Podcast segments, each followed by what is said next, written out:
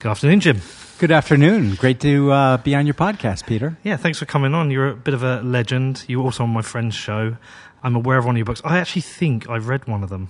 Cool. I think I did years ago. That was a, I so I was I, I was on the red eye last night and I couldn't sleep. I was on the red eye from SF and I was doing, doing through. I was like, invest like the best. I'm sure I've read it. I'm sure I've read it. Sure I've that read was it. my first book. Yeah, I'm sure I've read it. Yeah. There was a time where I thought I wanted to be a broker and, you know, from home and sit in my pants and trade money and drive a Ferrari. And I think I tried it for about two months and I pretty much lost everything. That's the typical story. Yeah, I, I don't have the temperament for it. But we were talking before we started.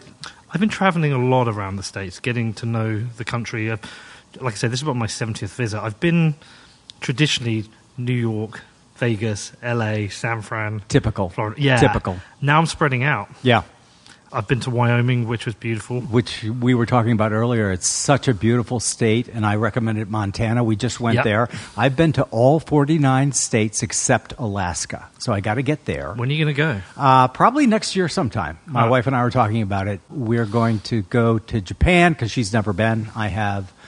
And then she was like, well, we got to knock that 50th state Yeah. off. So, but Montana, very much like Wyoming, I love the Western ethos. You know, they, they, they're, they're different people than we are here in New York. And uh, it's, it's a breath of fresh air. Yeah, I spent some time up there recently with Caitlin Long, who is uh, she's kind of a big supporter of the Bitcoin and blockchain community, and Yeah. she does a lot of work working with legislators to try and keep them away from kind of very restrictive, Yeah. closed-minded laws. And they've done a lot up in Wyoming. They're, the guy I met, Tyler Lindholm, he's very much a libertarian Republican. He's Yeah. So you and I were talking about that before. You know, I don't really have a party. Uh-huh. I think you know if if I'm defined by one thing, I am fiercely anti-authoritarian, and I just uh, I I.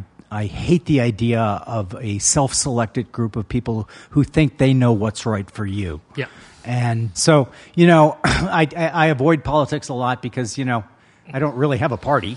And, you know, strange days, but I, I, I do watch with great interest, both here and, you know, what's going on in the UK. Yeah, I watch here with a lot of interest. Actually, I think I've more interest here than the UK right now, which I probably will annoy some people. It's just I actually think I'm starting to almost spend as much time here as in the UK, and I think I'll probably end up here. But I do see the the US tends to lead the world in certain ways, and what I struggle with with politics is the relationships between politics and media Right. look, you don't want to flip the other way. You don't want state controlled media, that's worse. But there is still, I, I'm, try, I'm starting to see there's two forms of media censorship. There's the censorship by the state if you've got state controlled media, but I actually think politically biased media is a form of censorship So, as well. so I could not agree with you more completely. I, I've been working on a piece um, that looks at uh, the idea of uh, preference falsification Right. and revealed preferences.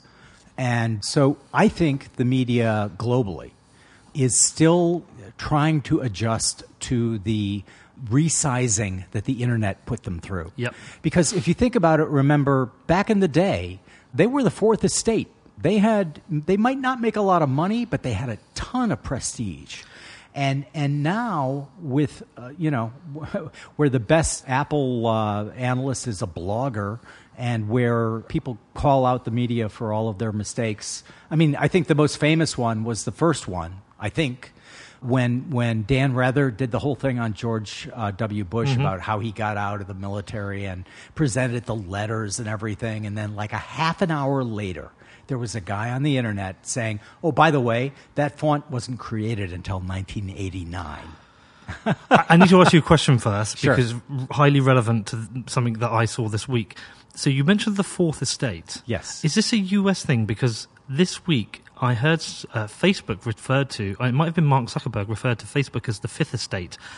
And a lot of people were like, oh, that's very interesting, but I didn't understand what it meant because I've not heard of these. Yeah, that's exactly what it means. So in the U.S., the fourth estate is usually the term that you use to describe the media, the established media. Right. So, you know, the New York Times, the paper of record, used to be, the Wall Street Journal, the paper of business, and and the fourth estate was there, you know, sort of technically to keep the other three in line, right? Right. Business, government, uh, military. And now what's happened, I think, and, and I don't think this adjustment is done. the internet has th- so turned everything on its head, Mm-hmm. and and personally, I think that a lot of good is going to come out of that, but there's going to be some bad as well, right? I mean, you can't have everything be you know unicorns and rainbows, and and so what the internet is doing is it is finally harnessing distributed intelligence. By that I mean, so if I wanted to look something up in 1989. I had to go to the library. I had to know the Dewey Decimal System. I had to mm-hmm. really be motivated. And luckily I was. But there were a lot of folks who weren't, right? And, and now, not true. You want to know something? Go on Twitter. You want to know something about finance, financial Twitter, which I'm a big part of? You put your question on there, and some of the smartest people in finance are going to answer your question for you. And so the empowerment of the individual I think is like a basic good mm-hmm. of the internet. Now, of course, there's a basic bad too, right? It's like somebody was saying to me the other day, you know, it- has the world gotten a lot crazier? And I'm like, no, it's just that that left half of the tail, they never had a microphone. Right? They mm-hmm. would send the letter to the editor, and the editors would pass it around and have a chuckle and then bin it right? Nobody heard from that person. Now they've got this huge megaphone that they can use. So it's a bit like, yeah, they were always there, mm-hmm. but now you're hearing from them. But yeah, I, I think curation can solve that problem. Yeah, and I think the the free news is a bit of a problem Oh, I agree. because it's all then driven by media. And and I know it was there before, but and and your headline on your front page of your newspaper was your traditional clickbait. What is the headline? But that was one headline, and you tend to stick to a paper you like now. But online, there's such low friction to read an article. It's it's clickbait. I purposely refuse to read anything from BuzzFeed, for example. Yeah, so I, I've gone a bit further. About 10 years ago, I decided that I was going to stop watching all television news because it had become very apparent to me that what had happened was politics is the new religion, and they are all selling dogma. Right, and I don't care if you're a conservative and watching Fox, or if you're a liberal and watching MSNBC. It's talking points. It's dogma. It is not open-minded. It is doctrinaire, and it is if you don't agree with us, you're a heretic. Burn the witch, and and I don't think that that leads to good outcomes. Nope. And and you're the you're meant to be the United States. Exactly. And actually, what you are is the divided states right now, and the division suits. I see two groups of people: people who want power in government and media. It's really the agenda really suits them. The agenda that suits the people is actually everyone coming together and trying to work together. So that is such an interesting comment because I was just having a really long conversation with a friend about that, and and we were both talking because we both travel a lot, right? Yep. And and uh, we joked that when we leave the New York area, we go to real America, and and and we were talking about that, and he he said to me, "Do you find that you know your average American just is kind of a go along, get along, don't you know, let's work things out?" And I'm like, "Absolutely." Yep. And so I think it's really refreshing, right? So if you're here in New York or you know the New York metro area, you know it's a very different place. As is San Francisco, by the way. Mm-hmm. So so we get myopic, right? And and we think you know it's the old New Yorker cartoon of a New Yorker's view of the world, and it, it's New York and th- and then California, and everything else is flyover country. Well, that's absolutely wrong. And when you go to so-called flyover country, is where you're going to find those types of Americans that you're talking about. They don't have time for all of these petty divisions and these ridiculous debates that lead nowhere. Mm-hmm. They they really want to let's just roll our. I mean, typical American attitude. Yep. Let's roll our sleeves up. Let's work together. Let's get it done. Let's move on. Yep, it, it, that's the, that's the great thing about traveling outside of these cosmopolitan cities is that you know, and going out. To, I've been out to Portland this week. Mm. As I said to you, I've been out to Wyoming. Yep, yep. I'm gradually spreading out. I've been invited out to Montana. One of the big shifts that happened with all this traveling is my opinion on guns changed. I was very, very anti-gun. Sure. Now I'm not so anti-gun. I wouldn't say I'm pro everyone having an AR-15, but I understand the arguments. And when I went out to Wyoming and spent time with the people there, and you know, and trying to understand what guns meant to them and the part of their life, I was like, well, this isn't a danger. The danger is to people with mental health problems in cosmopolitan cities. Exactly, exactly, and and it's really such a contentious debate and An unwinnable and- debate. Yeah, and but I like you, you know, I, I, I live in a very cosmopolitan place, and you know, guns not a good idea, especially when mental health is is in question. But the thing that I would say is the thing that I have the greatest admiration for in the United States is the Bill of Rights. Mm-hmm. You can't criminalize speech here because we have the First Amendment. Yeah. And believe me, if we didn't have the First Amendment, we would have criminalized certain speech here way long ago. You might not know this, Jim. I'm being sued in the UK right now for words, for saying something, for calling somebody a fraud. That's insane. Insane, yeah. It's insane. And and so I watch I have a lot of business in Canada, love Canadians. They are like among uh, Canadians, Kiwis, Australians, best people on the planet. Yep. But I'm seeing that happening in Canada now where they are letting people sue people for speech. And I think that that is the height of insanity. I mean, look, there's a lot of things that people might say that we disagree with. There's a lot of things that people might say that are crazy, right? But the fact is, the only way you get to sort that out is to have free and open speech. Yep. And and there's a uh, Peter Thiel's guy who runs his investment. Eric job. Weinstein. Yeah. Yeah. So Eric has this new podcast called The Portal. Yep. And he had a great episode about preference falsification.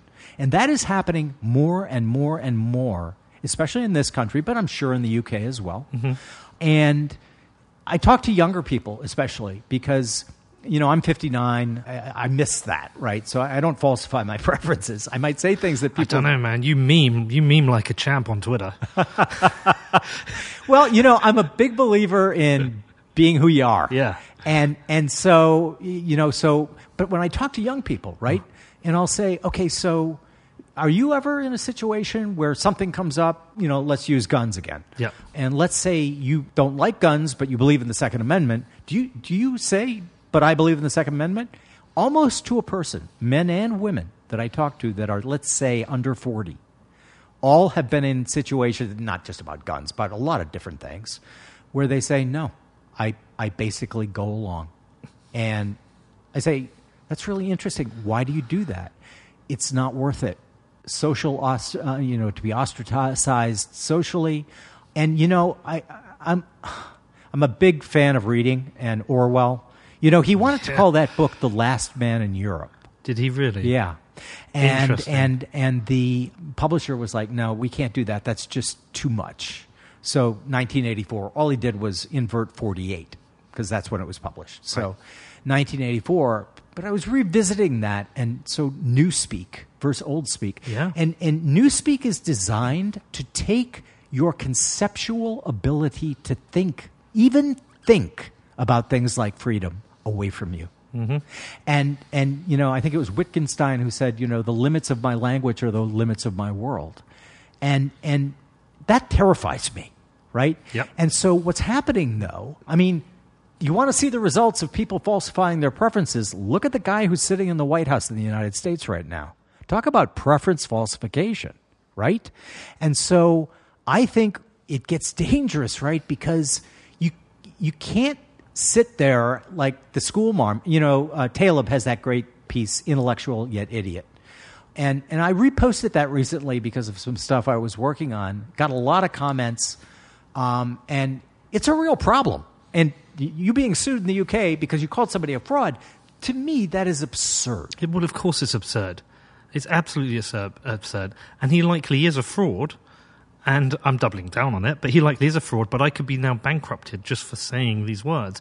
And it ha- there's been a few things like that in the UK. There was a uh, comedian. I'm not approving of this. I, th- I actually think it was. I think it was just a bit vulgar. But he taught his dog to do a Hitler salute. He got put in prison for it. Insane. Ins- which is insane. I don't agree with what he did, but I Of don't course agree he should not. be put in prison for it. Of, and that's always the thing, right? Yeah. Th- They'll take some kind of crazy thing like that, right? that neither you nor I would ever agree with, mm-hmm. th- think that's horrible, but will defend his right to the death to do it, right? Getting put in prison for teaching a dog a dumb trick. I mean, we have to think about these. That's crazy. That's crazy. Well, yeah, I, I mean, like I said, I don't agree with it, and I think it's better that it's out there and people condemn him if they don't agree. Just say, look, that's a bit tasteless, or why are you doing that? Exactly. But if someone wants to find it funny, then so be it. I mean, uh, I'm a big supporter of, of, of I think the comedy hall it should be the the first bastion of free speech. Totally agree. My Because- daughter is a stand-up comedian. Right. Well, you have these people in colleges who are having to sign non-offensive agreements, and it's just like, well, hold on, hold on. You can't be offended with comedy. Comedy is about testing, testing you, and testing you as an individual. I don't even know what offending means anymore, Jim. I really don't. I agree. what, And you hap- know, what happens when you're offended? exactly. It's like, okay, grow up. Yeah, I'm offended. then what? Uh, you stop being offended. Yeah. And you move on with your life. Yeah. You know, it's Ricky Gervais, I love. Yeah, great Uh, guy. and, and I look at him as a hero, man. I mean, the guy is out there. Uh, same with Dave Chappelle here in the United States. Um, uh, Jonathan Pie in the UK. I like, I like Bill Burr. Yeah, Bill Burr is fantastic. Yeah. And you know what? They are they're the vanguard. They are like, no, no, no. We're not doing this. Mm-hmm. We have to have the right to speak freely. And if you get offended, get offended. And you know, who would have ever thought, right?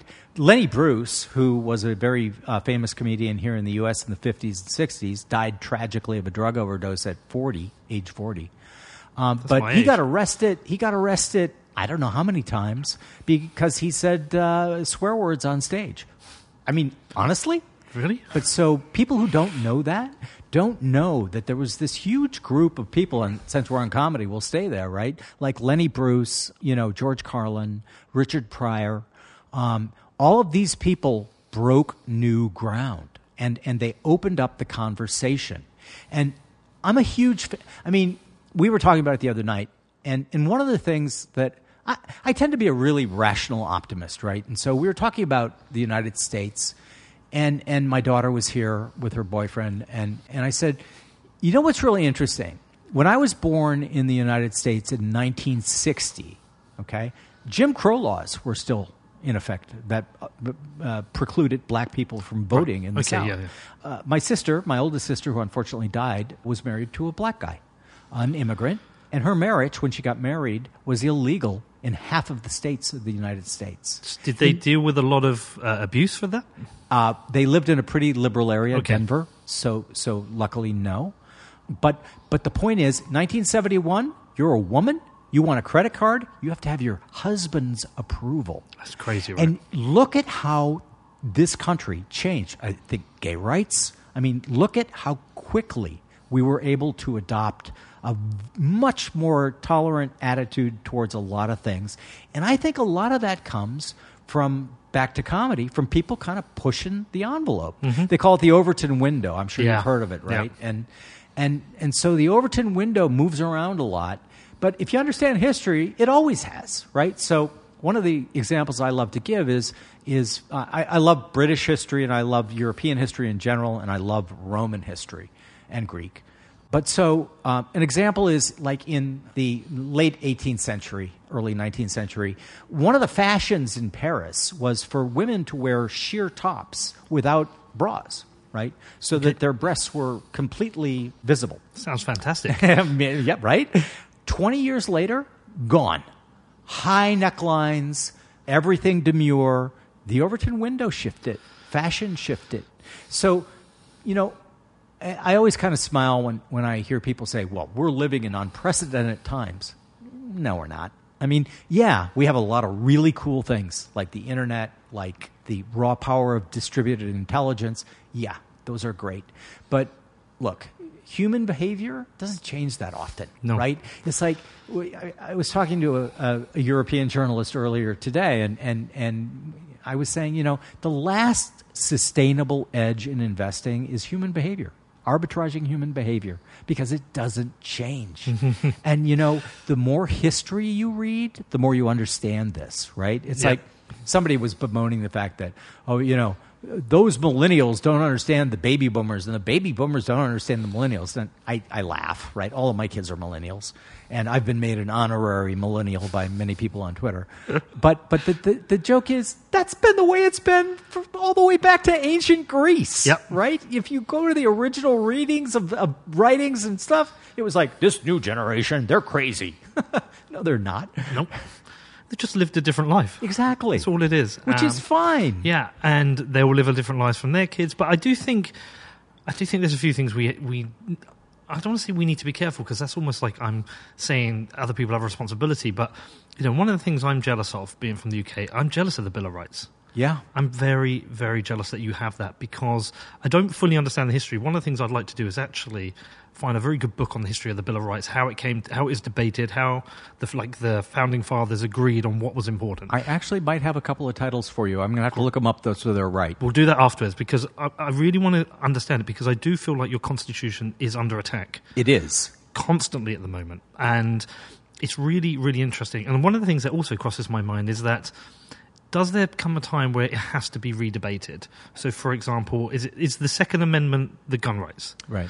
You know, we're in a very different time now. The weapons are very different from then. That's right. Does it need reconsidering? I don't know. It, is there anything built into the, the, the U.S. Constitution that allows things to be redebated? Absolutely. Right. And that is amending the Constitution. Yes. But the founders made it ridiculously hard to do that. Good, good. And, and they did that for a reason, right? We lucked out. Again, sometimes it's just luck. We, we were founded at kind of the height of the age of enlightenment and reason. And, and all the thinking then were the natural rights of mankind, uh, all of those things. And all of those things informed our Constitution, and as well as a realistic viewpoint about what human beings are all about, right? Well, but you were you were being ruled by by us Exactly. from across an ocean. I mean, once, once you've got rid of us, it's kind of like, well, we don't want to be in that position again. We don't want an uh, an authoritarian ruler. So, Ex- what are the things we can put in place to ensure that? Exactly. And so I- I personally, uh, you know, venerate the U.S. Constitution, but I also venerate even more the Bill of Rights Yeah. because they realized when they read the Constitution, hey, wait a minute, th- there's a lot of room for interpretation here. Mm-hmm. Let's take that away.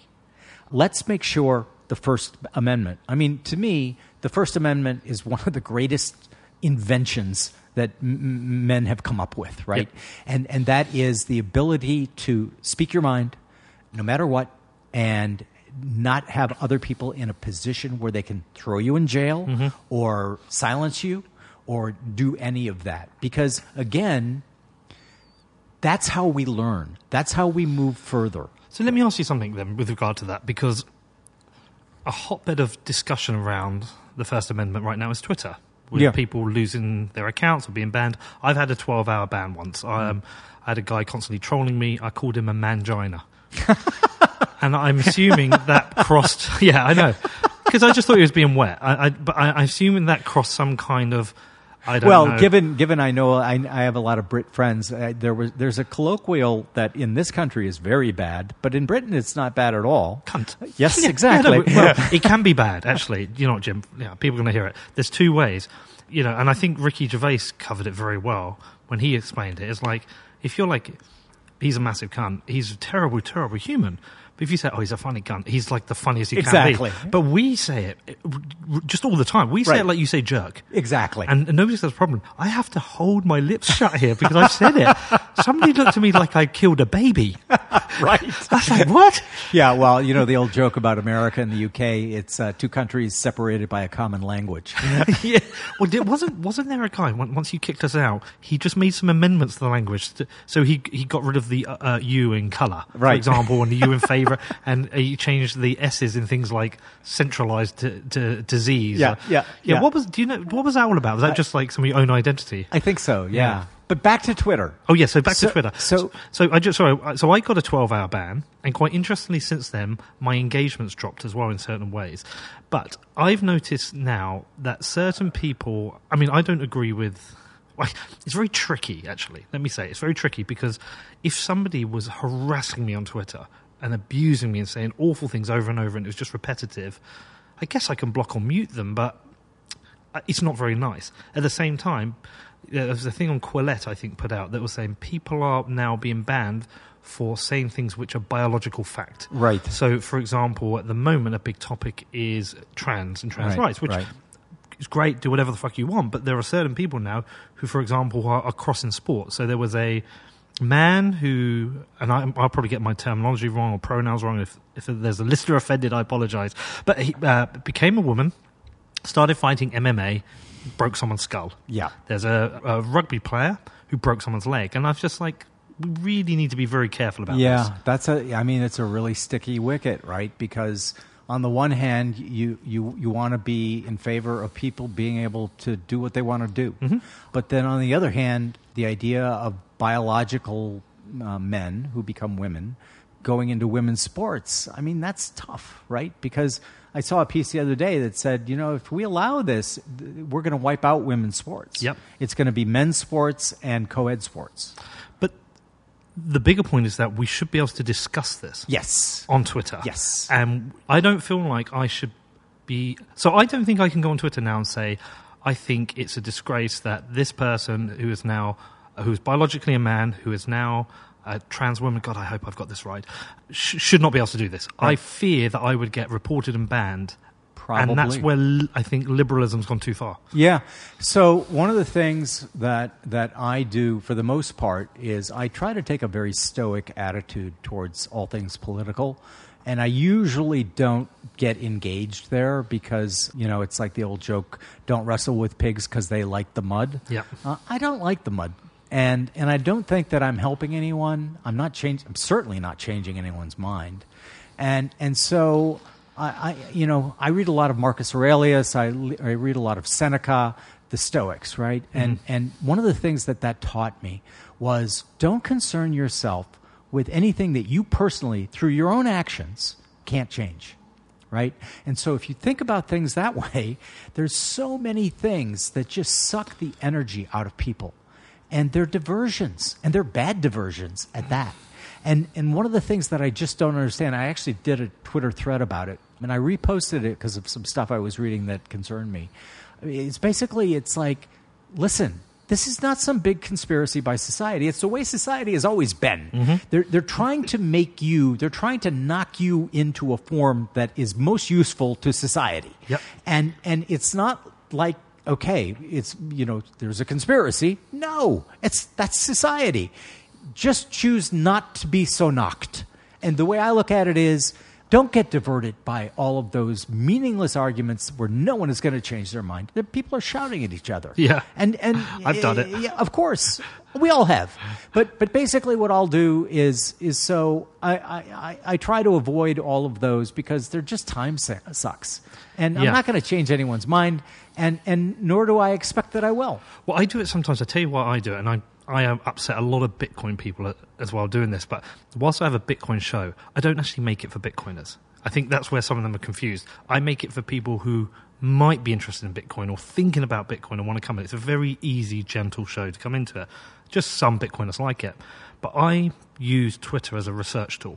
Oh yes, absolutely. As do I. I've got a lot of Yeah. going on. But but I will put out something provocative because I want to see the response, and that helps me decide how to make a show or what to make a show about. Interesting. So I don't just talk about Bitcoin. I've done a show about guns. I've you know I'm t- what I'm talking to you about today about you know the U.S. Constitution, the censorship. I think these things are very interesting topics, but I really like to challenge them, and I really like to put out something that really might even upset people. Sure. Be- not because I want to have a fight. I just want to see, you know, where their values are. What, you know, for example, there's this guy this week called Hotep Jesus, who, who's a provocateur. You know, he says some outrageous things, and he's got a mild interest in Bitcoin.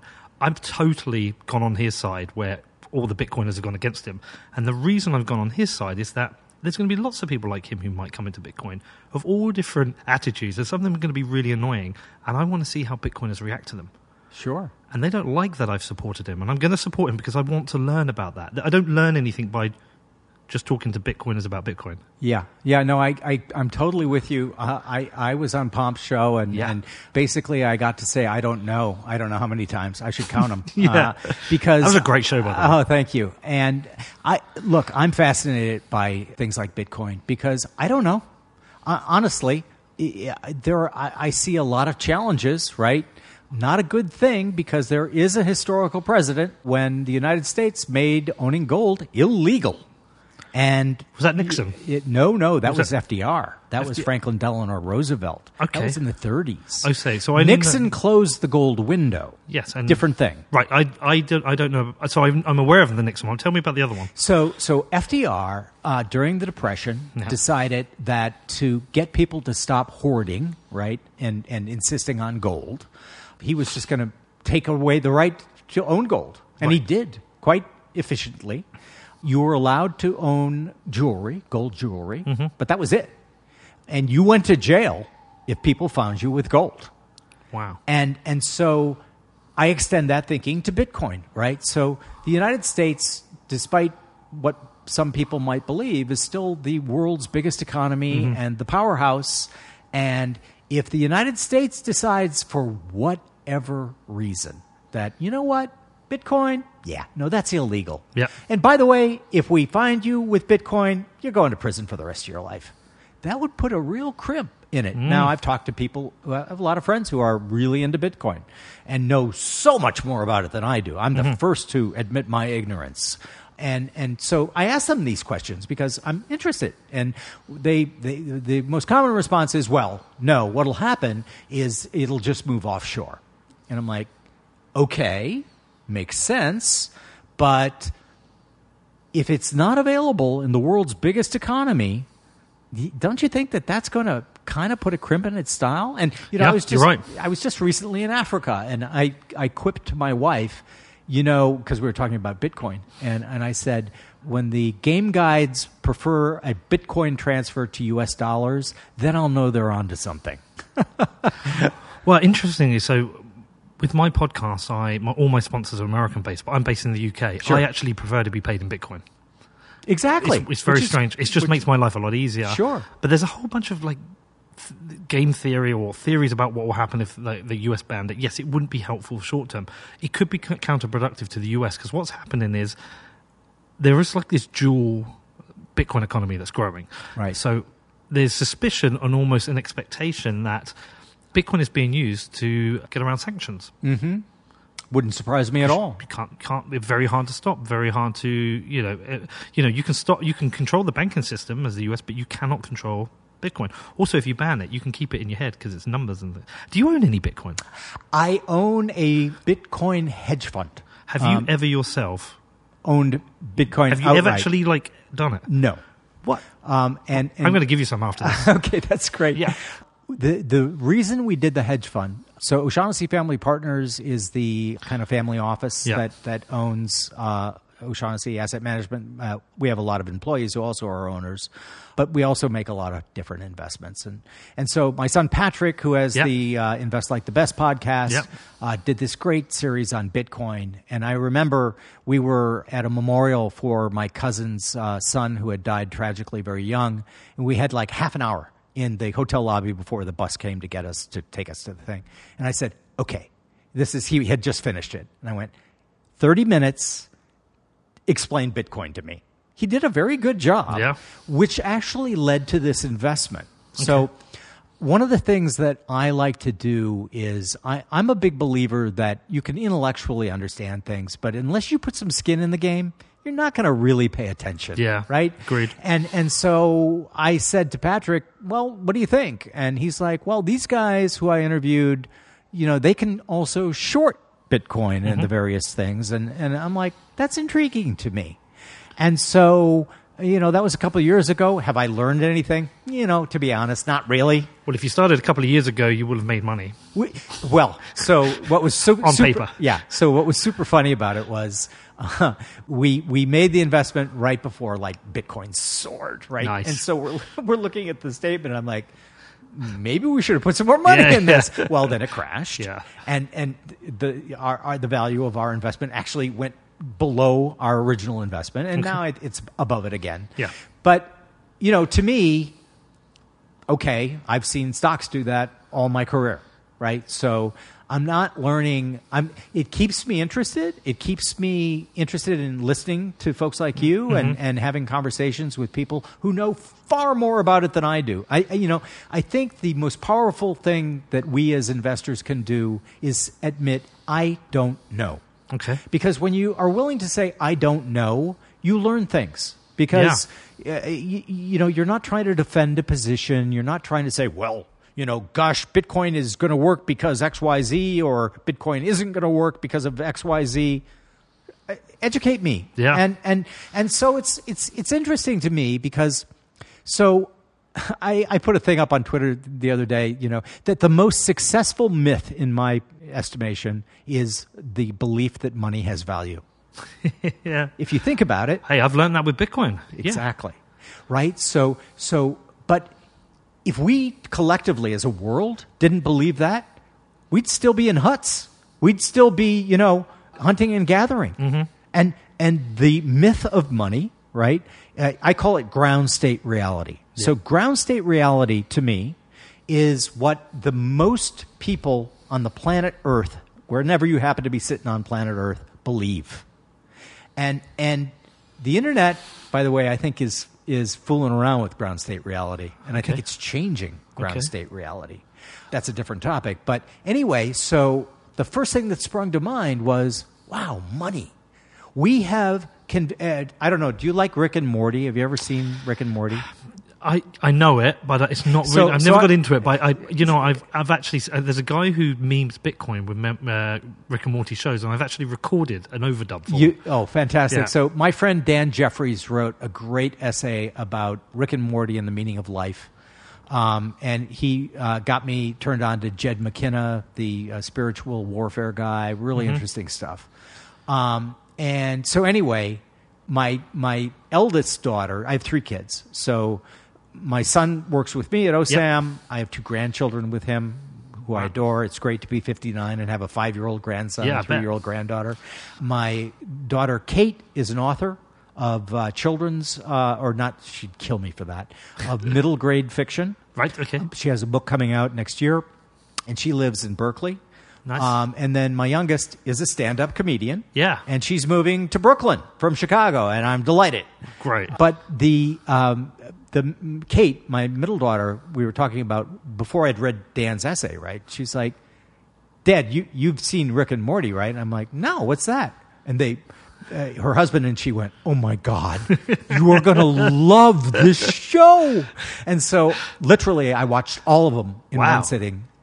You got to watch it Now I've got to do it. because there is one bit, that, and the reason I bring it up Yeah. is so. So Rick is this super genius Yeah. who has figured out how to go through all of the uh, alternate universes, and and and he's hysterical. He's an alcoholic because of the real nature of the universe, which, um, and and so anyway. He gets caught by the Galactic Authority, right? And they're trying to get his secrets out of him, and Uh-huh. and they can't do it, and he outsmarts them, and he breaks free with the help of his grandkids. And and so they go up to the level, the the most important level of the intergalactic thing, and he says, "I am going to watch my kids watch, watch this work. I'm going to destroy the galactic empire." And they're like, "What are you going to drop uh, weapons from space? Are you going to you know launch a uh, you know all out attack on all their warships?" He goes, "No, no, no. I like the ideas, but something much simpler."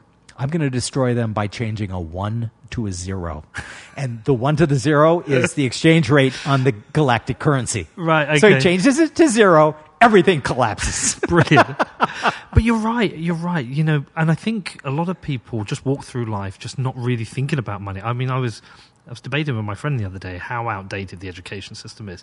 You know, we don't even teach children about money, like what it is, what it means, how you use it, like what inflation means, you know, what it means to save. We don't do any of that. And now you're on one of my uh, things that I always get on a soapbox about because, first off, our education system in the United States is the way it is because of farmers and because of industrialization. And guess what? They wanted to make sure that people could sit quietly in a room for eight hours because they were going to do that in the factory. Yeah. And and so we are so behind where we should be, Mm-hmm. in my opinion, of education and financial education is is woeful. There's a great book called Innumeracy by uh, John Paulos, who's a mathematician. I would recommend. And you brought up inflation adjusting. I, I, honestly, people cannot get their head around it. They literally can't get their head around inflation. And so I tried all these various ways to do it. Like, okay, so if you know it's it's 1990 and you've got ten thousand dollars, and your ten thousand dollars buys a basket of goods that has hundred units, right? And you give that money to a money manager, and and ten years later you've got twenty thousand. He's doubled your money. Wow, he's great, right? Well, not really. You've got to see what does that twenty thousand buy. Mm-hmm. If it buys a basket of ninety items, No good. no good. Yeah. And so, but it's really funny because because of that natural sort of inability to get inflation, guess what government does? they I hate to admit it, but they're pretty smart. I mean, it happened in this country in the 70s. What did we do? We monetized the debt. We inflated our way out of the huge debts that the US had. And because the US could issue its debt in its own currency. How crazy is that, right? And and yet we'll do it again. It's it's happening right now, I mean, right? With yeah, all this QE and blah blah blah. I think I'm going to struggle with 20 trillion. It's it's insane. Well, this is why Bitcoiners love Bitcoin because of the, one of the most important things is there will only ever be 21 million. You Right. can't print any more. Right. So by nature, as more people adopt it, it, it, it, it has more value. I agree, and and that sort of stuff fascinates me. And and if you reach that tipping point, right, where where the majority are adopting, then you're golden, right? Right. Because then it gets then it gets chunked in to your, the part of your brain that the myth uh, money has value, Yeah. right? And and then suddenly just Bitcoin's money. I have a question for you. Yeah, shoot. So you saw the thing about Google and and the quantum computer. Yeah. Okay.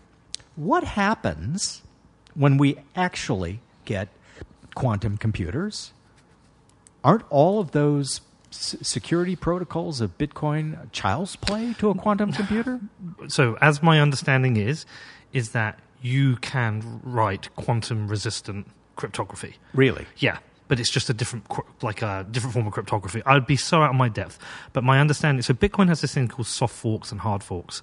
Okay. A hard fork is where essentially you have to make a. Do you know Bitcoin is a chain of blocks? I do. Yeah. So yeah. if, if I, I, well, I say I don't know. I have the basics down. Oh, I've, I'm only at the basics still now. That's why a lot of people hate me because because they, they expect me to know so much more. But uh, essentially, a, when you do a hard fork, you're making a certain change to the core protocol. The only way it can be done is with a hard fork, and what that means is that the block spl- the blockchain splits. Ah. Now, if all the miners move over to the noob chain, it's not a problem.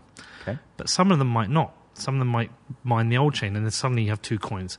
This is why we went from Bitcoin and now have Bitcoin Cash and Bitcoin Right, SV and right. all those nonsense. Because ones. of this reason. yes. Okay. Now, my, as my understanding is, for a quantum resistant Bitcoin, that would require a hard fork. Ah. But that's fine. In that scenario, you're probably fine because the other one doesn't hard fork. It will be destroyed by the quantum computers anyway.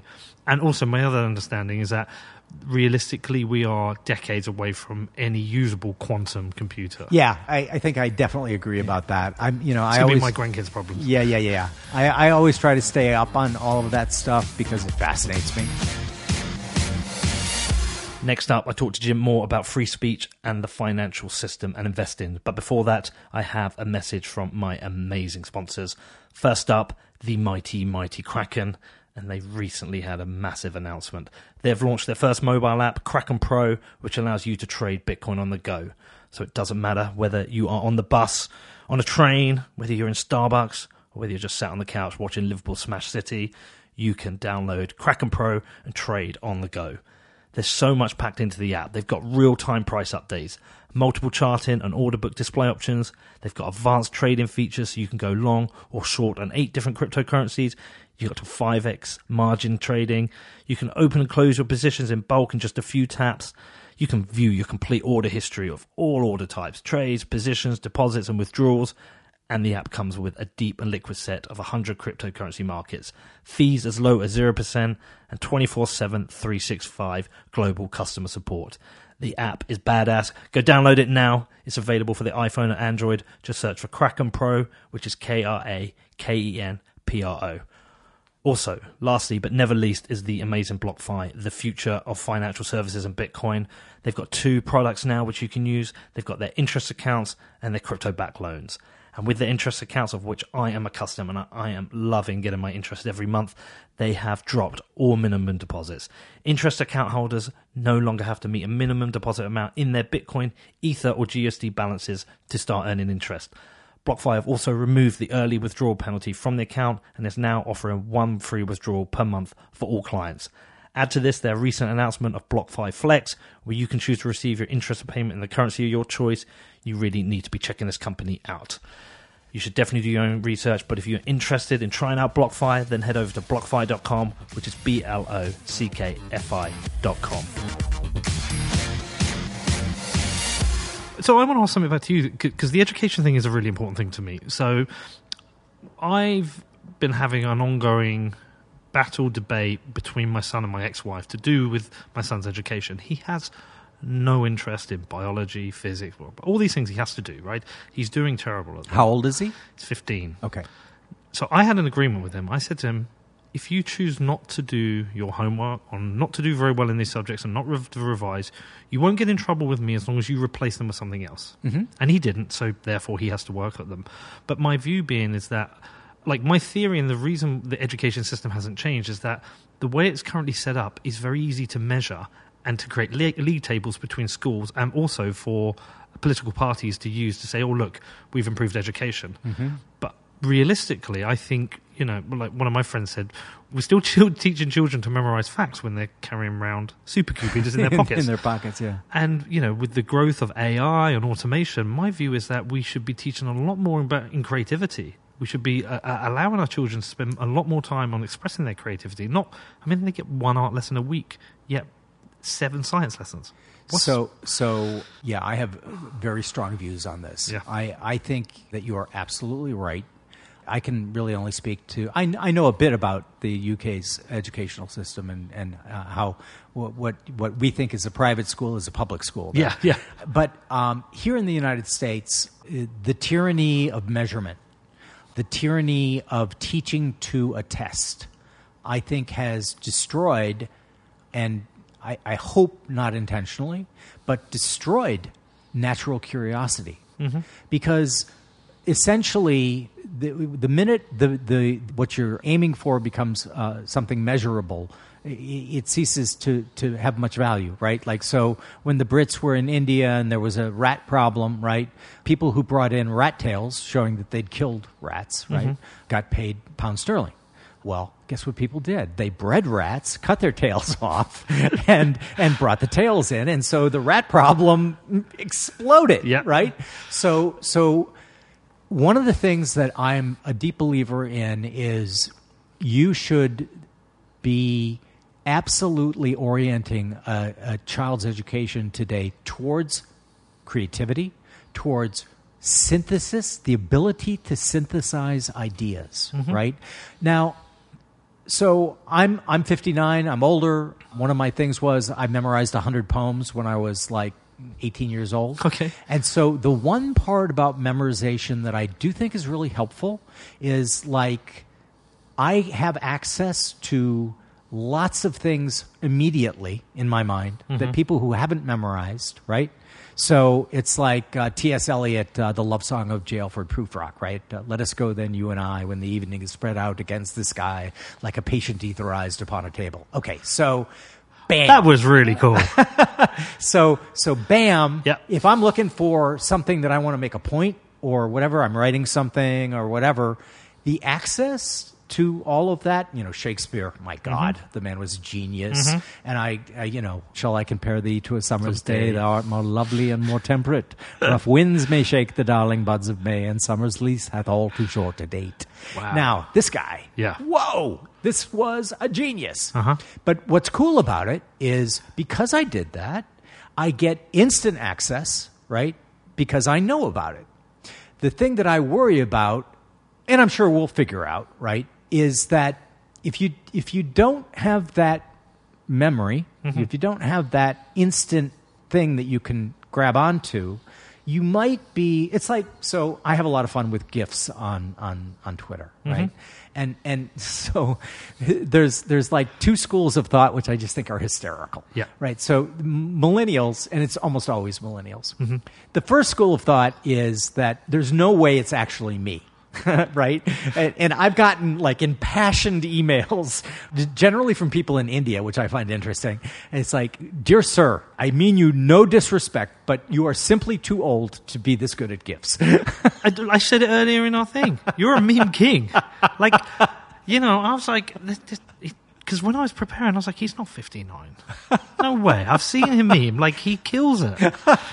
so so the first school of thought is that i've got a huge team of millennials who are doing all this That's what I the assume. one that i really am yeah, intrigued by though and i and i must admit that i tease some people into maybe saying oh maybe you might be right is the school of thought that we have some killer ai at osam that i'm just playing with on twitter Yeah. just to see how it works and literally those people they're like I knew it. and so I, I, I, I love millennials. I love young people. I, you know, just my grandfather surrounded himself with young people all of his life, and it keeps you young, right? Mm-hmm. And and so I have a lot of millennial friends, and and like one guy was just saying to me, "Come on, come on, you just just tell me," and I'm just like, "I'm going to give you a hint. Here's the hint. I have 30 years more of cultural references than you do." Yes. So, and he went, "Oh, yeah. I hadn't even thought about that."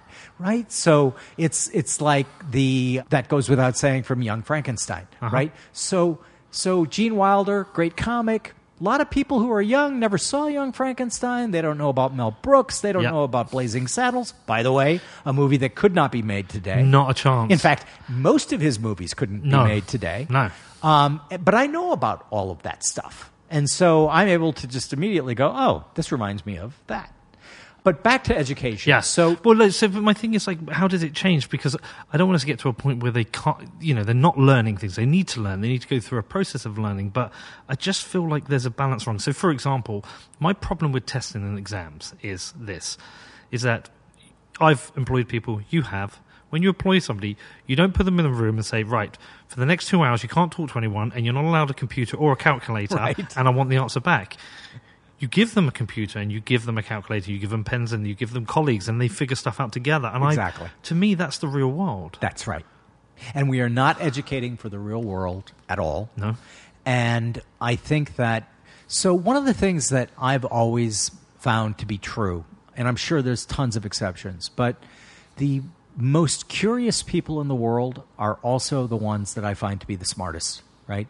And that's because they know that they're not that smart, right? They're, they're wise in the Socratic sense of knowing how little they know, right? I, This is why I do this. Exactly. You want to call me wise? It's only because I know like very little. Jim, I but I wanna- can look it up. I want to meet as many people as I can from as diverse backgrounds, and I just want to ask them questions and find out stuff. Which Like, is fantastic. I mean, love that. It's I the mean- best job in the world. Oh, absolutely. And and you know that's kind of what I do now, right? It's so I I'm so lucky in that like most people will take my call. Yeah. And and so I have met some of the most fascinating people in the world and learned so much. But that's the thing, right? So Dorothy Parker, who was one of the Algonquin table wits, had a tragic life, but uh, she, well, she had a quip that was the the cure for boredom is curiosity. There is no cure for curiosity. And and she's right, right? I mean, Yeah. if you live your life in constant curiosity, which is the way I live mine, Mm-hmm. right? It's so cool because you get to learn so many things that you didn't know. Yep. The worst thing that we can do, and back to education, is is to make kids believe that that certification means anything because it doesn't. You know, five years out of college. Okay, so they've done studies on this, right? So if you go to one of the Ivy Leagues like uh, Oxbridge Yep. in, in the UK, Yeah, yeah. here it's Yale, Harvard, Yep. Princeton. So if, if you go to one, and my daughter graduated from Yale, my other two kids from Notre Dame, so they went to really great schools. But so if you get out of the Ivies, for the next five years, you have a huge and massive advantage over people who went to a state school. Okay? Yep. You, you cannot argue it. Huge because of the network that you have, because of everything. Yep. However, after those five years, guess what happens? That advantage begins to diminish, diminish. Why? Because you're now Experience. being, exactly, you're now being judged on your performance. Well, because when you go for that first job, what does it say? It says not Notre Dame, or it says Yale, or you know versus whatever, and whatever you've done on the weekend, and any kind of volunteering work you've Exactly. done. But then it's like, oh, I've worked at X company, I delivered this. I've worked at, and also people get a feel for you. Absolutely. And you know, you're seeing it happen right now. So there was a kid on Twitter, right, who put it out there that he wanted to work in programming and and uh, because somebody else had access to like his Reddit and and they saw that he was like this champion gamer and programmer, they offered him a job right there.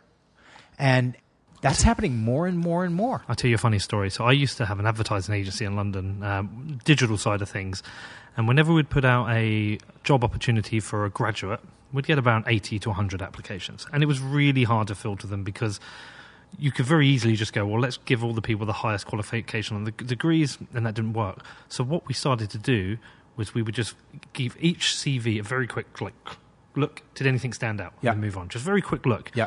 One day, this one comes in, and it wasn't a Word document; it was an infographic. Interesting. And I was like, what? Was like, this guy's done it. And, and I was just like, and it was beautiful. And I was like, that's really interesting. So he came in for the interview and he got the job on the spot. Yep. Because he just thought differently and he was one of my best ever employees.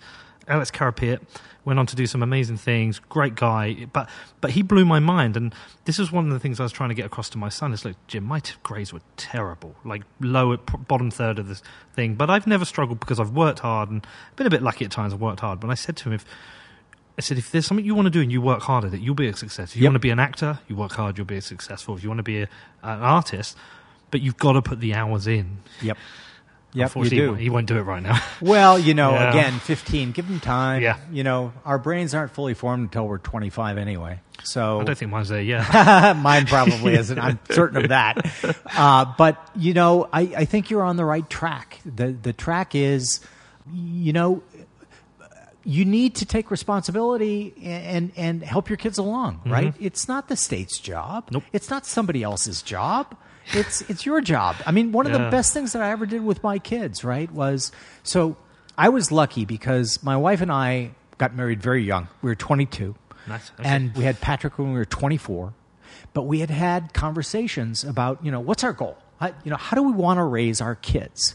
And we, we came up with a really simple line, which was, we want our kids to be great adults. Now, if you think about that for a minute, Let them be kids. but also think of how many things it precludes. If you want your children to be great adults, there's Yep. no saying, you're going to do this because I'm the father, you're the child, and you're uh, living under my roof. Yeah. Doesn't work, right? said that. if, you, if, you, if you wanted to be Yeah. a great adult, what do you do? You get them to present a case to you. Yep. So whenever my kids would come to me, I'm lucky in that I'm blessed with a pretty good memory, especially if I've read it. And and so they would come to me and try to use me as Google before Google, right? Yeah. And and I have a huge bookcase at my house and what I would say to them is the answer is in there. Look it up. And you know, at the time they they weren't happy about that. But guess what?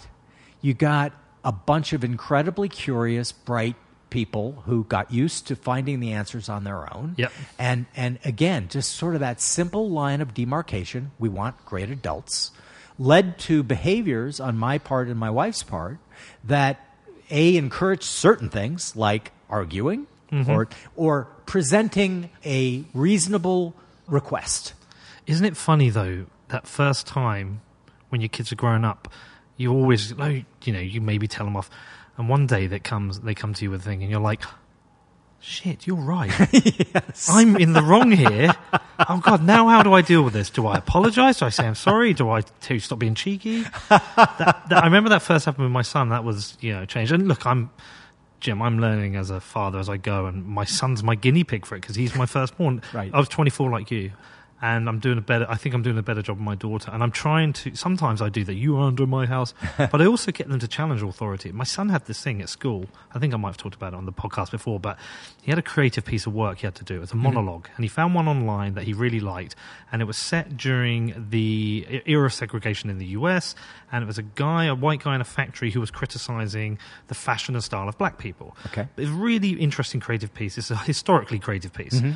And his teacher on first review said, Oh, I'm not sure you can do this because we may have some people watching who are black and might be offended.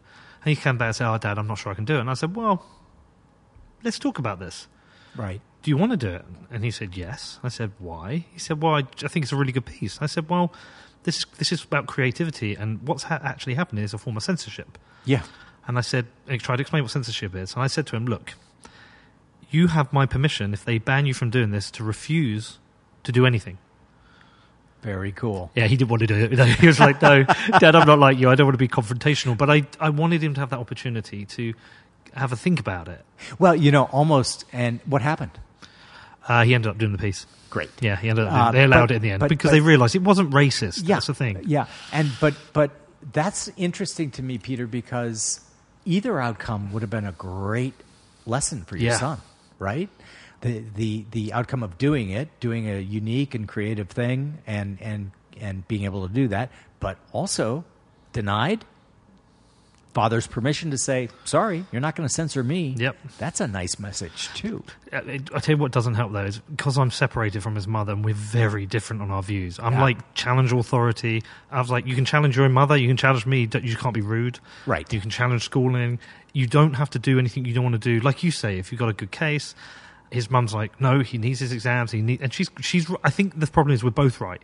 I think he does need his exams and his results, but he he needs a bit of both. But uh, it's really interesting. I mean. I mean, let me ask you another thing. I was- I was- So you you're you've got a few years on me. You've got 19 years on me. So your son's going to be 19 years older, which is naturally Yeah, you know. yeah. My uh, son's thirty-four. yeah. So yeah, he's and my son's 15. yeah. Right. Um. So my dad told me one thing. Is it true you never stop parenting? Um. Yes, that's true. Yeah. That's true. is it okay? And yet, so I'm very lucky in that my relationship with all three of my kids is is very pari passu. It's very, th- th- believe me, they have every right and and take every opportunity to criticize their father. Okay. and my youngest, my stand-up comedian daughter. I, I mean, literally, my wife always knows when I'm on the phone with her because I'm laughing my ass off, and it, you know, it's all slams on me. Yeah. which I think is really funny. so so she's moving here. You said. She is, yeah. So uh, so uh, next time in New York, I'll maybe get a chance to see her stand. Absolutely, All right. absolutely. So she's on fire. So she got picked for Just for Laughs, which was Nice. I know it, yeah. uh, yeah, right. So she was one of, at least I was told that she was one of the first comics to get picked on her first application. And so we went to Montreal to see it. It was great. Love seeing all these young people because they're funny as hell. Mm-hmm. Yeah, they are. And and and we were talking about comedy when she was here. She just left yesterday, as a matter of fact. And and it was like, you know, I I can be pretty funny as well. And and I had a friend, an old girlfriend, say to me, "You use comedy as a weapon," and I'm like, "Wow, I hadn't even thought about that." And she goes, "What you do is you say something that's true that you could never say if it wasn't funny." Right? Okay, And so that's a I started fair thinking point. I started thinking about, you know, comics like Ricky Gervais, Yeah. about people like uh, Dave Chappelle. And you know what? They kind of do Yeah. right? It's it's kind of like it gives them the ability to bring out things that like everyone might be thinking, right? Yeah, of course. But no one's going to talk about Yeah. unless it's funny. So, yes, you never stop parenting, but you do come to see your children as adults, Yep. as equals. As you know, it's like uh, I elevated Patrick to CEO of OSAM because I knew he's going to do a better job than me in terms of you know uh, he he was massively uh, active, tons of ideas, and and uh, you know in in in corporations, particularly uh, privately owned, Yep. succession is a huge issue, and it shouldn't be. Are you watching the TV show Succession? You know, that's so funny that you bring that up because we, my wife and I watched the first episode, right? Yeah. And we're like, these people are awful. Yeah. We're not going to watch this. This is horrible. Yeah, you've got to go back to it. No, no. So I'm at di- I'm at dinner at Patrick's. He just got back from Africa, and and Succession comes up, and he goes, "Hey, wait a minute. You don't you don't watch Succession?" And I'm like, "No, we watched the first one. We hated it." And he was like, "Dad, watch it." It's genius. And and so he's got a great batting average with me because Breaking Bad was another show we Yep. started watching, didn't like. Patrick was like, no, no, no, no. You, you got to watch it. Of course, turns out to be one of our favorite Yep. shows. Peaky Blinders, I found on my own, loved. Didn't think my wife would do it. And, and so is- she's listening to Patrick and he's like, oh no, that's a great show. and so she's like, okay, I'll watch. Handmaid's Tale. Uh, oh yeah. So interesting. So we watched the first one, which was kind of fun, but then we we started the second season. and I'm just like, oh, Ah, interesting. you know, I, I struggled on the first season. Did you? Yeah, it took me like six episodes. I was like, oh, this is boring. Towards the end, it picked up. Then I really liked the second, and the third wasn't as good. I actually thought the second was better. Interesting how people see it differently. So well, you know, you pick up on things, and and so But Succession. yeah. So exactly. have you gone back yet? Or are you still on? We're we're we're, we're going to start. You wait. Uh, yeah, and and so, but honestly, so I thought a lot because I was the chairman here of the Chamber of Music Society of Lincoln Center. Okay. it's basically the best chamber uh, orchestra in the world. Mm-hmm. Very proud of them. They're fantastic. Our artistic directors are amazing. David Finckel and Wu Han. And anyway, when when I became chairman, I said to them, I will only do this under two conditions. Yeah. The first is that I will only be allowed to serve two terms. Because if I can't get done in five years, which is kind of uh, two years plus a year, then I've failed. Yep. And you want to get rid of me, right? Because I'm I'm bad. And and if I've accomplished everything, then you want fresh blood. And secondly, I want my successor to already be picked. And so the woman I wanted to succeed me named Elinor Hoover. She's a, a bigwig at Citibank and Yep. one incredible woman. And uh, I went to her and I said, Look, I'm not taking this unless you tell me you'll take that. And she agreed. The point being, I think that you can screw so many things up by simple you know, not having a succession plan Yeah. by b- by making Patrick CEO, which he earned, by the way. Mm-hmm. Um, you know, And I- his show is great, by the way. I've Yeah. I know his show. Yeah. But one thing I didn't even think to check: Have you actually been on it? I have yes, Yeah. Do you know what? It just crossed my mind because I'm trying to remember. I've listened to I think three of them, and Yeah. I can't remember which ones. I'd have to go back, but I didn't even think to check. What was that like doing it with him? It was fun. Yeah. It was fun. Patrick and I really uh, are on the same wavelength, and you know, very similar then. Yeah, and and you know, lots of differences, obviously. yeah. uh, but it was fun. We didn't really talk about factor investing or quantitative investing at all. We told stories. Yeah. which was fun. And but he struggled with whether he should have me on or not. You know, it's kind of like, eh, you know, I'm only having you on because you're my dad, but you did write What Works on Wall Street, which is like a big deal. And, you know, would I have you on if you weren't my dad? Of course I would. And, go. you know, he went back and forth, back and forth. Anyway, um, I bet that was one of his better shows as well. Oh, it was fun. Yeah. It was fun. I really enjoyed it. And uh, listen, what I think is fantastic is again back to Succession. Yeah. By naming Patrick CEO of OSAM, something he richly earned, and I'm going to come tell you a story about that in Yeah, a yeah. minute. We got rid of anyone's questions about our intentions. Right? We're around. We're, we're not going anywhere. You know, it's it's Jim doesn't want to hit up Saint Tropez and you know sell the company. we want this to be a multi generational success story. Yep. And and immediately the market understood that. Yep. It was like, oh, okay, they're not going anywhere. But so we've had a great relationship with the Royal Bank of Canada for more than 20 years. I mean, amazing handshake deal back in 97. I mean, can you imagine? Nope. A fellow by the name of Simon Lewis, who was the head of their asset management, came down to Greenwich. He was like, "All right, we love this." Uh, Dave Chilton, the author, was the one who showed him what works on Wall Street. And you've got to remember, back then that was like brand new. So anyway, did a handshake deal. Started with the funds. They're called the O'Shaughnessy funds up there. And so anyway, the Canadians are great people, but especially RBC employees are tough.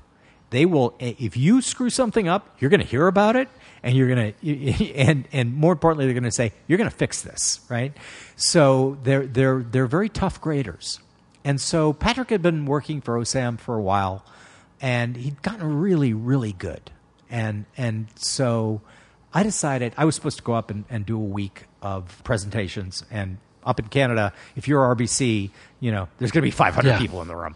And and so I said, I called the head of asset management. And I was, uh, can I uh, send Patrick up? And he was like, Are you sure? and I went, Yeah, I'm sure. Yeah. And he goes, Sure. And I and I go, and then call me and tell me. And and, and so anyway, bated breath, right? Because they're going to be blunt. Yep. And and and so Doug called me after Patrick got back because I said to Patrick, "How'd it go?" And he was like, "Yeah, yeah, I thought it went really well," you know. And and so okay, good, no obvious blowups. And then I got the call from the CEO, and he goes, "Jim, I have two things to say to you." And I went, "Okay." The the funds, remember, are named O'Shaughnessy funds. And he goes, "Number one, when Patrick hits his his peak, he's going to be so much better than you at this." And I was like, "Whoa, that is such! I mean, that's music to my ears."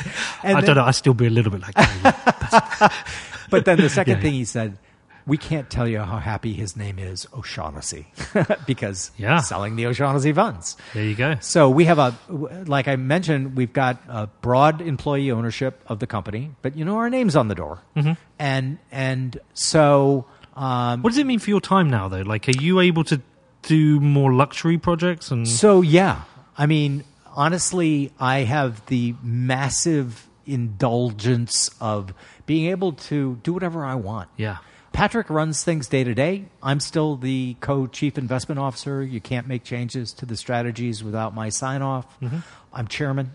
Patrick reports to me and everyone else reports to Patrick. But I wanted to also take this opportunity to say even though our name's on the door, we wouldn't be what we are without our team. Yeah, of course, um, yeah. I mean, we have been so lucky to have like the the the smartest. It was like that's another one of my things. Hire people who are smarter than you are. somebody said to me, "Hire slowly, fire quickly." Yes, boy. And I've, you know, I, I've had three of my own companies. I've worked for a big company, Bear Stearns, and that is so true. Because, you know, you know, what's interesting is not only do you know, they know too. They know that this just for whatever reason this fit isn't working. Mm-hmm. And if you if you don't immediately address the the situation it festers right? And so we've been blessed with not getting too many of those wrong right? And so chris meredith who who leads who's my co-cio and leads our research effort um, you know he's a genius and figures things out and can code like a coder and and, and but the whole team and and you know the collective brain power that they have brought is just stunning to me. I think it's fantastic. And then Patrick had this innovation of the idea of uh, O'Shaughnessy Research Partners, where we allow people who don't work for us to have access to all of our tools and data. Now, our data costs millions of dollars a year. So people who aren't in our industry can't do that, right? Unless they're independently rich. So our first guy blogs under the name Jesse Livermore. He's an, anonymous, and yet one of the smartest market thinkers I've ever come across. Uh, the pieces that he's written for us have been, I mean, ridiculously brilliant. Back to distributed Yeah. intelligence, right? Yes. So we've got some ex Google people, machine learning. They're writing. I'm teaching us about things that, and you know, I'm in awe, and and so I just think it's like for me, I, I I love where I'm at right now because every day is I can pursue reading, which I read endlessly. You know, I love learning about new things, mm-hmm. Bitcoin, mm-hmm. machine learning, artificial intelligence, etc.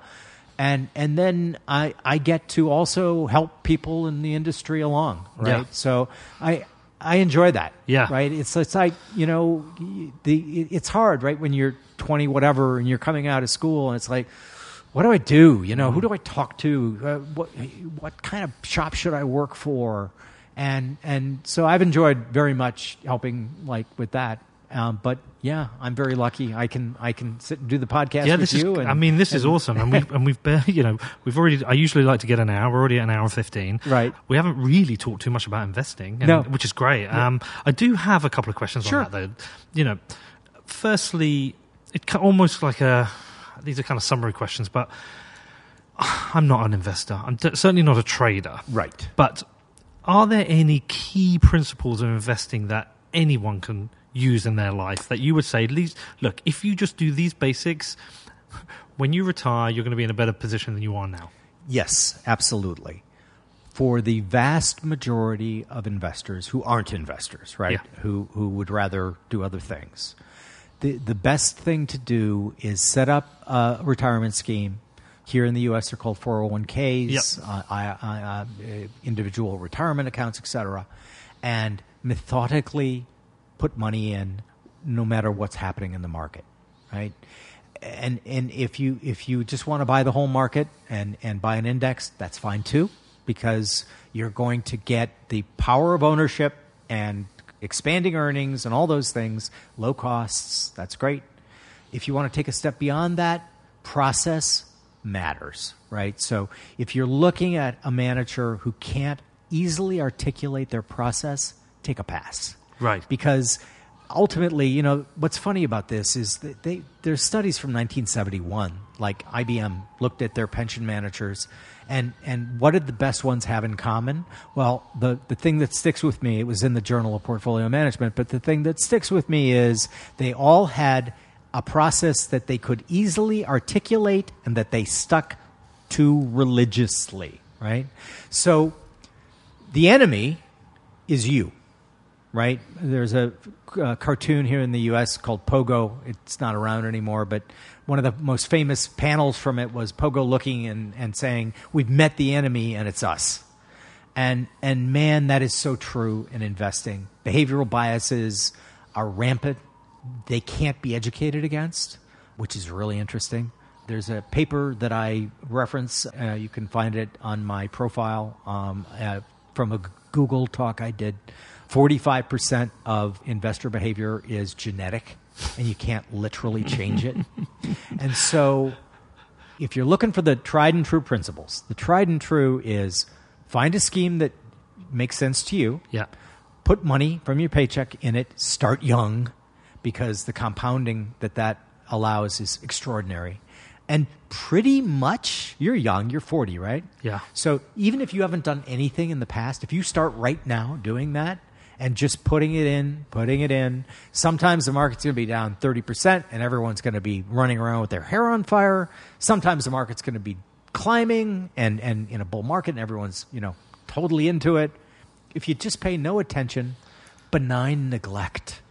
For, for your average person, benign neglect is the best thing that you could do. Nice. You know, I always say that the four horsemen of the investment apocalypse are fear, greed, hope, and ignorance. and if you think about that, only one is not an emotion ignorance, right? Fear, greed, and hope, they've wiped out more money than any bear market ever because we can't help ourselves. I'm fascinated by this. I've studied it for years and years and years.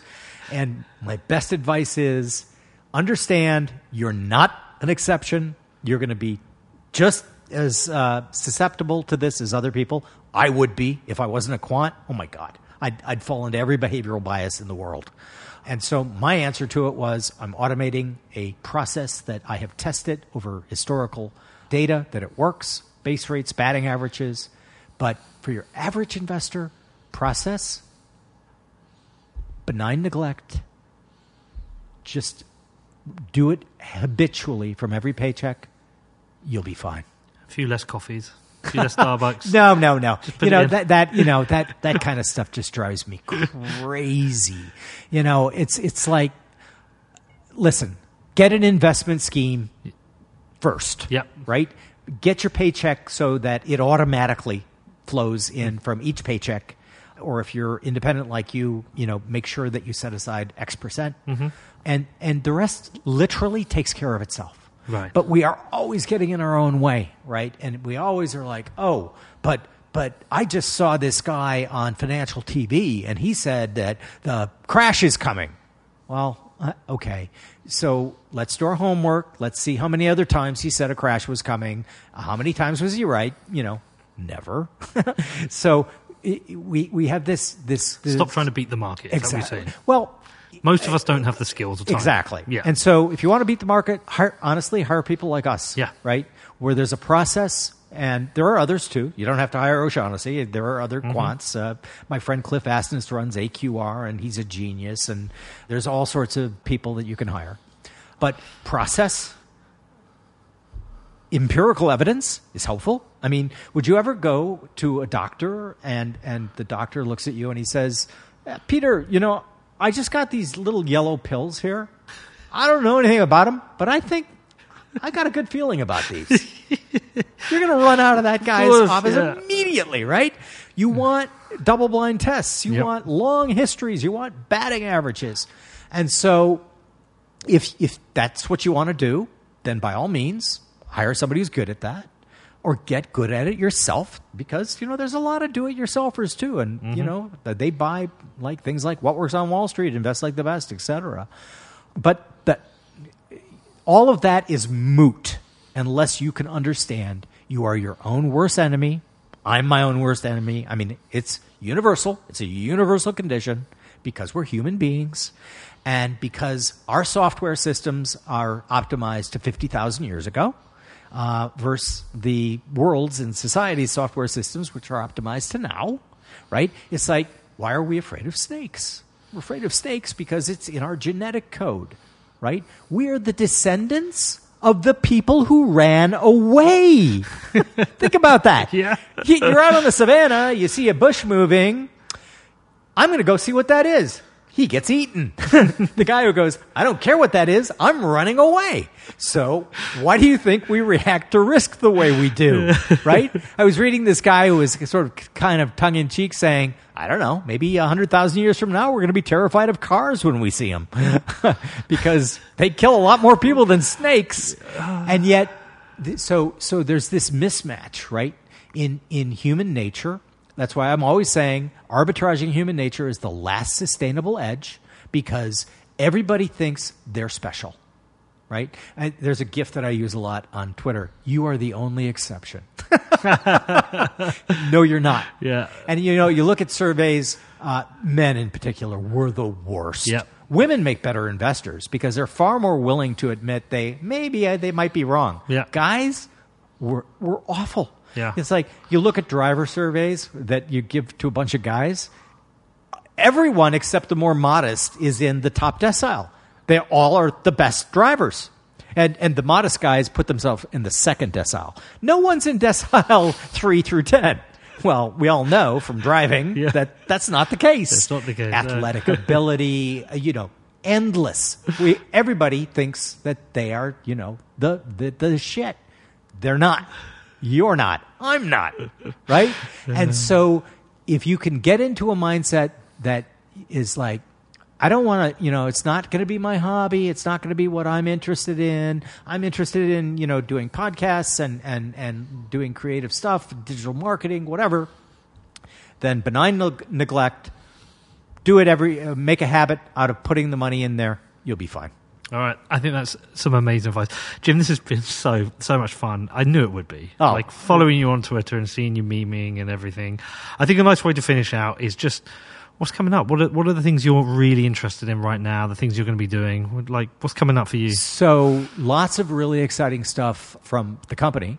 We debuted a, what we are calling kind of the first investment operating system. We call it Canvas. What it allows you to do is is really really cool. It allows you to customize a portfolio right down to your preferences, right? So you don't like tobacco, you don't have to own tobacco. Uh, That's the beginning. It also manages, if you're a taxable investor, it's, it manages to generate consistently, we found through research, and we found hist- historically doing it for some of our clients, certain amount of basis points every year just from better tax management, which is fantastic, right? Mm-hmm. Because alpha is getting harder and harder to find, and but it also deals with things like single stock exposure. So it it allows you to customize down to Peter exactly the portfolio that's right for you, right? And we're super excited about it. The interest, we debuted it, Patrick debuted it at a conference about a month and a half ago. The response has been like beyond our wildest expectations because it's the next leg. It's where investing is going. And and so I'm super excited about that. I tried to do something similar, which we called Netfolio back in 1999, mm-hmm. and you know the tech just wasn't there. The tech's here now, and and so this is going to be, I think, a sea change because one of the other things that we're trying to do is we talked about behavioral biases. I was trying to figure out a way wh- wh- where we could put behavioral biases in people's favor as opposed to against them.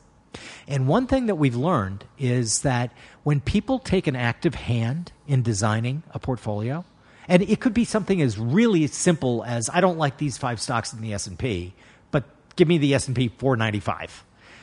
They are far more willing to stick with it, right? And and that's the game.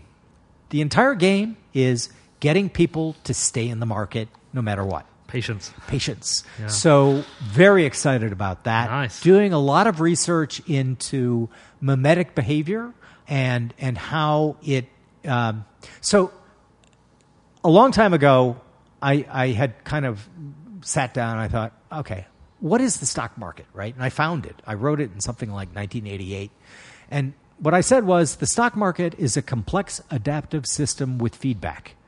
And then I added under heterogeneous conditions, in other words, your opinion's different than mine, it's pretty efficient, right? So I might sell you Apple, and I'm selling Apple because I want to give something to my grandson. You're buying it because you've got a 15 year old son, and you know you want it to grow for him. But it works pretty well, right? However, when mimetic behavior starts driving things, and mimetic behavior is essentially copying other people, right?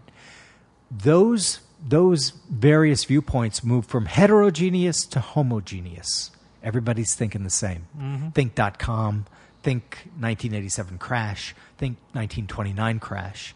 And what happens is information cascades happen and and they take over and everyone starts doing things exactly the same. And so, what I'd like to do is find some form of quantitative signal that doesn't tell me it's going to happen, but tells me that it's happened, right? Because the very nature of a black swan, right, is you can't predict a black Yeah. swan. If you can, however, find a measurement that you can verify empirically, doesn't doesn't say, "Oh, I'm going to see a black swan now," but says, "Oh, by the way, Jim, you just saw a black swan."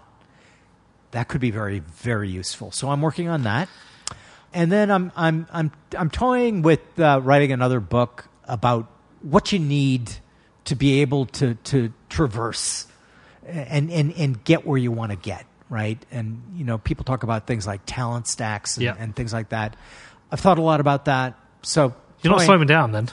no, no, no, no. I mean, honestly, I'm never going to retire. I'm, Yeah. I, if, when when Patrick, if Patrick listens to this, he, he- it's like yeah, somebody said. Did Patrick see you tweeted that? And I said, Patrick doesn't read my tweets.